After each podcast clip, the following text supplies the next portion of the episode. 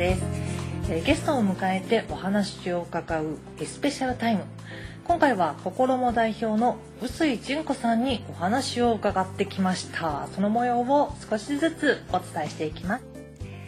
えーこの心もというのは神奈川県、え横浜市を中心に13店舗を展開するファッションのお手入れ専門店ファッションケアニックが新たに立ち上げた宅配クリーニングのサイトです。大事にしている洋服をぜひニックでお手入れしてほしいとわざわざ遠くから送ってくるお客様が後を絶たずこれですすごいことですよね。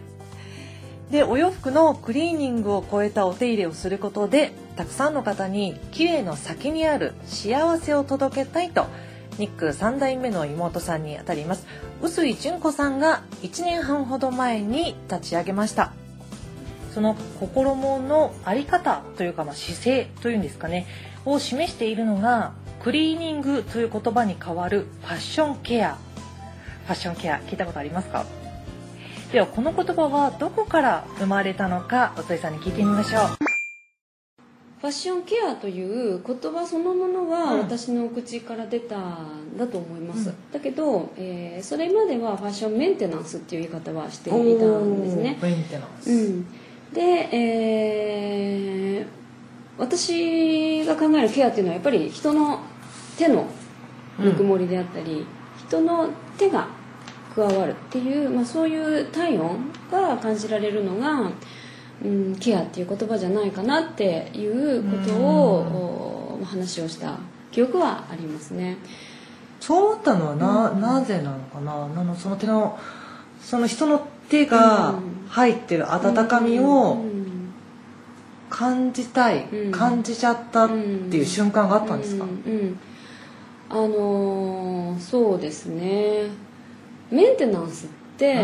やっぱりあの機械を直すとか確かに。硬いイメージがある。そうそうそうそう、うん。ハードなイメージがあるんですけど、はい。お洋服はなんかもっとこう人肌だったり皮膚感覚だったりうん。繊細なんだ、そうそうそう。すごくこうやっぱり精神的なはい。ところに関わるアイテムだと思うので、それをうんやっぱり劣化していくものを丁寧に、まあ、ある種復元していったり、うん。持っているお洋服はそ持ってるその力を引き出したりとかっていうそういう作業はやっぱり人の手だったりぬくもりだったり。うんうん、こちらの技術を施す側の、うん、そういう人間性だったりこう来てほしいなっていうようなことが込められているというふうに感じていたので、なるほど一般的にはねクリーニングっていうと、まあ、お家で洗えないものを頼んで持って行ったり、まあ、ワイシャツとかジャケットとかねまた高かったお洋服を大事にしたいなっていうもの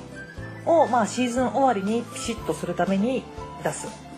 洋服をきれいにするためのものというイメージがあると思うんですが心ものこだわりは、まあ、それをねもちろんきちんと踏まえた上でその向こうにある技術以上のものも提供しようとしてるんですね。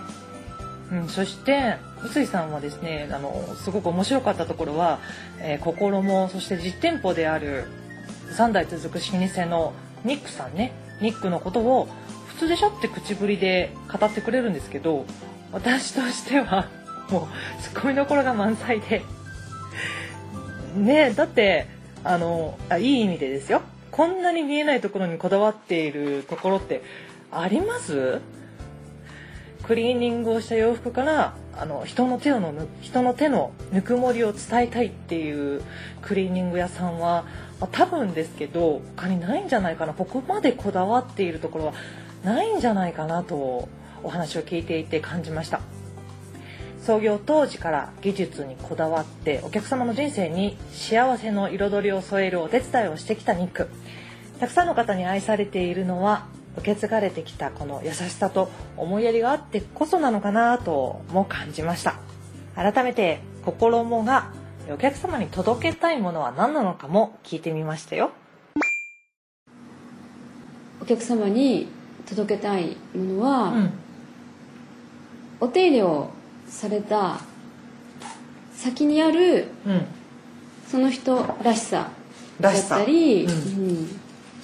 お手入れをされたお洋服に袖を通した時に感じるこう背筋が伸びるような感じだったり、うん。気持ちよさだったり、うん。そういうものをお客様に届けたいっていうのが心もです。目に見える品質にもこだわりさらにそれ以上に目に見えないものにこだわる心も、えーそれは新しいライフスタイルの提案そして皆さんの生活に寄り添う思いそういう気持ちが込められているんですね。でその気持ちを一言で表すとパッションケアという言葉になるというわけなんです。なのでこれから、まあ、お話も伺ったのをお伝えしていくんですけれども、まあ、一般的に言うクリーニングという言葉に代わりこのパッションケアという言葉を使っていきたいなと思っています。皆さんもぜひこのファッションケアという言葉覚えてくださいね。心も代表の臼井純子さんに伺ったお話まだまだ続きます。エスペシャルさくらでした。